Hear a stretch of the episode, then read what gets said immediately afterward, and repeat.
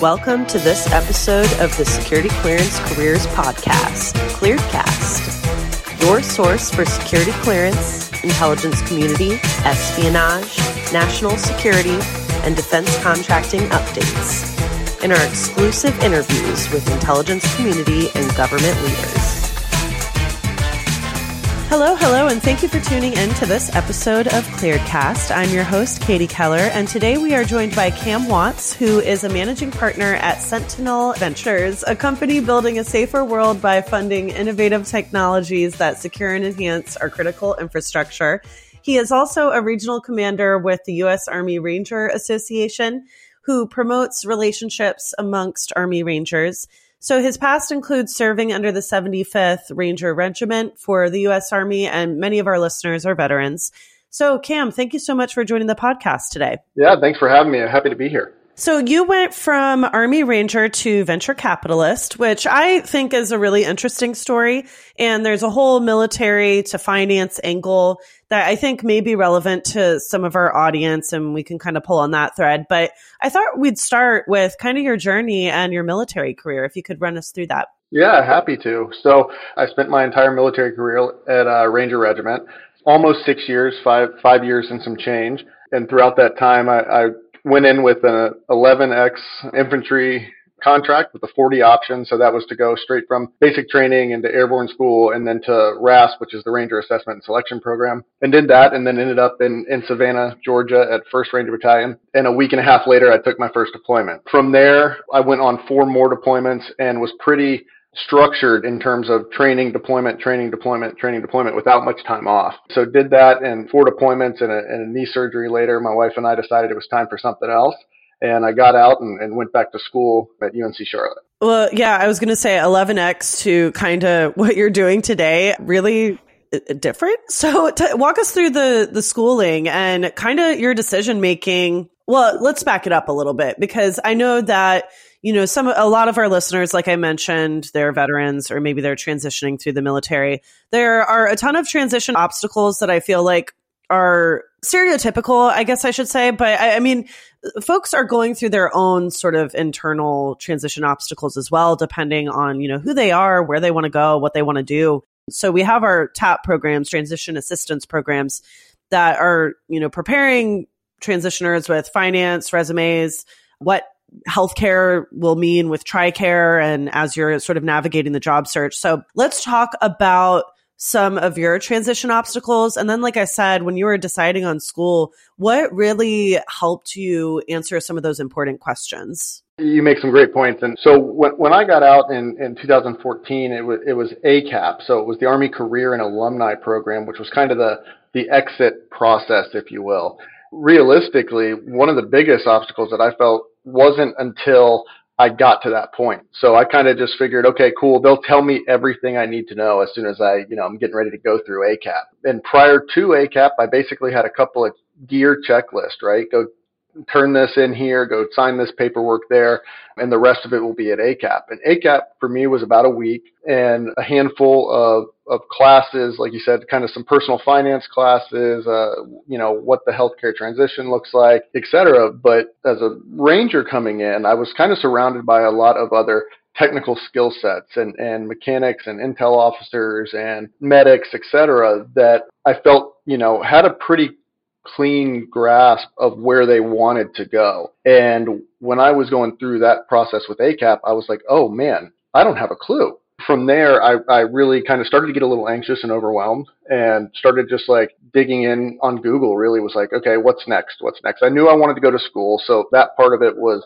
was at least a little bit calm, but it was okay. Hey, now I got to figure out what school. My family, uh, my wife and I are both from North Carolina. Our family was both there. We kind of knew North Carolina, one of the schools there was going to be the option. And I first applied to UNC Charlotte because my wife's folks were, were in the Charlotte area and they had a systems engineering program, which I was very interested in. That's essentially what led me to UNC Charlotte and going through that program was was that I was focused on systems engineering, which I did not graduate with, so we can get into that later. But it was really because I very quickly I thought I was going to be given kind of here's all the info you need to exit and go into the the workforce, and I got very overwhelmed very quickly because as kind of a a trigger puller, knuckle dragger, I didn't feel that it was very easy to equate my skill sets onto a resume, which is what I was really being asked to do at ACAP. So that, that's really where it started for me was, was getting anxious and overwhelmed with what was next because I didn't see how to transition being a member of, of the 75th into anything else unless it was kind of a defense contractor security related job. No, absolutely. And I mean, I think that overwhelming piece that you're speaking to, we hear so often when it comes to the topic of translate your skills. And it's like, what the hell, man? Like, I'm trying to, what I did is not going to easily translate maybe into what you want to do or where you want to pivot. And so I think it's important to note, like, of course, ClearanceJobs, we are, trying to encourage folks to maintain their security clearance after service and because that's what we staff. But it's also just like in that overwhelming piece, just thinking about you don't have to answer every single question today. Just think about a few that you can answer. And it sounds like you did that with, okay, we want to be in Charlotte. That's where folks are. That's where we're from. That's where I want to go to school. So you went to school and then kind of, uh, you know, you talked about systems engineering, but that's not what you do today. Maybe it touches it a little bit, but it t- tell us about, you know, after school, again, answering those important questions, but where that kind of led you. Absolutely. And, and, I want to touch on, on one more thing about the skill sets and, and the resume building, if you will, with, with that is I had just been, you know, basically told what to do for the past six years, right? You know, you're, you're kind of, here's your mission, here's your goal, here's how you do it, and you go about it. So I kind of just assumed that was also going to be part of the exit program. And uh, when it wasn't, so I was naive and thinking, oh, you know, it's just going to be the same, but a little different. They're going to tell me what to do next. And so, yeah, so systems engineering, I started in systems engineering and, you know, being married and a little bit older, going back to school, I crammed my workloads with 18 credit hours for the first three semesters or so. Basically got to a point where on paper I was a junior, but in reality I was a sophomore. And being on the GI Bill, they wouldn't allow me to take any more, you know, extracurriculars, any elective classes. I, it all had to be based on my degree program, but I couldn't take the junior level class until the following spring. So I took a summer internship. And the first internship I did was with Lowe's Home Improvement out of their corporate office as an industrial engineering intern. Had a great time there, great project, and just kind of started to see how big of corporations that size were and how much red tape was involved. What that really led to was understanding, okay, I know what I don't want. And what I don't want is a huge firm, you know, 10,000 employees with a lot of red tape. I want something where I can go, you know, implement and execute. So that was the first big piece into that. But the next, right after that, was saying, okay, now I'm going into these junior level classes. And then it's still kind of like a really a five year program. So at, at about two and a half years in, I'm like, man, I don't know if I really want to spend another three years in school. I kind of want to get out there, start making money. I, w- I was worried about just, you know, not moving on to the next thing quick enough. And so I ended up transitioning my degree program to economics with a math minor and ended up graduating in, in three years because I kept up the course load. But throughout that time, I did two more internships because all my goal was, okay, I know what I don't like. Let's figure out what else I don't like quickly. And so I transitioned from uh, the industrial engineering internship to one at, at a private equity search fund out of Charlotte IMCO Capital that was focused on industrial and manufacturing, basically an acquisition, and did that and kind of started. That's where I first really dove into the, you know, kind of investment financial side of things, but mixed with also understanding the operations and how to grow the business and things like that. And that really shifted my view of what I thought I was going to do leaning heavily into the finance, but also kind of with the tech side of things. So the next logical choice for me was like, okay, cool. What does investing in tech look like? Oh, there's venture capital. So I ended up interning with a group called TFX Capital out of Charlotte, which is a fund that invests in veteran founders. Did that and again fell in love with it. The op tempo, the focus. I think I felt like a, a part of community again. You know, back with the the mission driven veteran founders, and then that led me to my my job outside of school.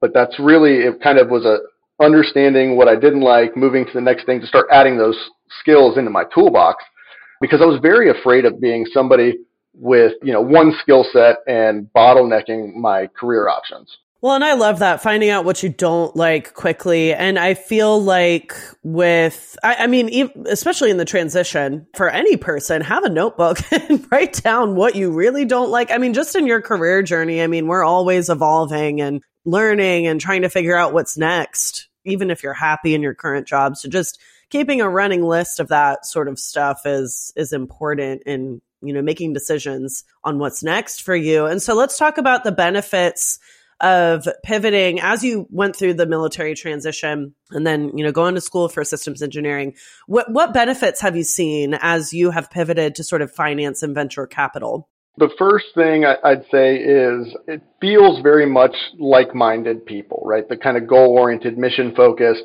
you know, get stuff done type of attitude. And more similarly, that the kind of the op tempo, right? It is, you know, that kind of quickly moving on, executing your list and getting on to the next task it is very much alive And at least in my experience with the VC world. It's never the same job twice. The days aren't the same. It's always solving new problems, but it, it's doing it efficiently and effectively, right? So it's executing them quickly and then moving on to the next objective. So I felt like it was very similar. And so to me, it was kind of flowing into the role that, that I was comfortable with because it's what I had done for the, you know, previous six years where being in school and kind of slowing things down and really having to you know kind of self structure was much more difficult than jumping headfirst into something like VC where you're looking at new deals quickly evaluating you know deploying etc it felt very comfortable because of the pace of it as well as as the group and and the individuals across the industry cool yeah finding finding a group that that fits your pace that's that's a great way to evaluate, you know, things or evaluate teams again, what's next for you. And so in my intro, I mentioned that you're a part of the United States Ranger Association. So I wanted to take a moment to talk about mentorship and just really how important and critical it is as you are going through your own career journeys or even personal journeys. I mean, for anything. So let's talk about mentor groups and sort of what role that they've played for you, whether being a mentor or even on the other side of that relationship of mentoring. Talk about how important that's been throughout your journey and any, you know, tips you might have for folks that are listening today. I'm so glad you bring this up because for me, it has been the most valuable piece of, of my journey. So getting out of the military and, and going back to school at, at Charlotte, one of the first things I did was transferred, you know, actually I had my wife do it. She kind of took the bullet points from my DD 214 and, and one of the first thing I started doing was looking for groups in Charlotte. So I would like look up Ranger, you know, Ranger professionals, et cetera, things like that. And I started reaching out to those people that I found in there. Was like, okay, this career is interesting, how they got there. I like what their, you know, resume says, what they did, et cetera and just and I started reaching out to people. Like, can I get lunch? Can we get coffee? I'd love to pick your brain. You know, know, know how you got there. It seems like you have an interesting background, etc. Almost each one of those individuals that I reached out to said yes to at least a call, if not coffee or lunch or things like that. And then would also throughout our conversations would also introduce me to other people. So the network effect really expanded there and that's how I met the group that was doing the search fund in Charlotte. And that's also how I met the group at TFX, the first venture fund that I worked at. And it put me in those places and where people were giving me opportunities. And it's still to this day is things that I do. I still reach out to everybody and, you know, try to keep up with all the people who have, who have been mentors to me, as well as, is trying to open myself up to people who are in my position because, you know, it's hard to kind of focus on that when you're doing your day job and everything else and, and life gets in the way but it's extremely valuable. So the USARA program um, as well the association there is, is, you know just the the a way that i can help in that aspect but uh, I, I wish i could do more and, and would love to do more because it, it has absolutely been a critical piece of getting me to where i am today we talk about in networking, sort of making that meaningful connection with people is obviously important on an individual level. But I love how you noted finding groups. I mean, that's an easy part to get connected with like minded individuals or even individuals who may have a different experience than you and can help sort of propel you into a, a, different, you know, part of your career or something like that. So I, I love hearing experience on mentors because I think it's, it's just so critical to have a mentor or have a, a group of people that you sort of lean in on when you're looking for a sounding board. And so let's talk about and again cam thank you so much for joining me today and talking a little bit about your journey and sort of a different angle or uh, sort of where you landed because you know we talk about the security clearance careers podcast. You're not necessarily using your clearance but i think it's important to hear about different experiences from a veteran perspective. And so let's talk about a good rule of thumb in your opinion for our audience that for our audience that might be embarking on their own transition what sort of advice would you share for them today? Uh, absolutely. So, so honestly, the first one is reach out, ask for help, and find mentors, groups, etc. If you're looking for it, people will help, and people want to help. It, it you know, it, we we all want to kind of pay it forward a little bit, and if you go seek it, it it's out there. And I and I, the first thing that I would do, in, if I were redoing everything, would be to probably dive even deeper to getting myself into different groups and different organizations that that are you know where you want to be or where you think you want to be and be curious. Ask questions you know really dig dig deep into how somebody got there or what led them to this because you know we learn so much from from not only our own experiences but others experiences. And so i, I think honestly the mentorship piece and, and, and finding mentors and, and individuals is is the the golden rule in terms of, of starting your transition because there's so many obstacles that, that come up and different variables of life that come into play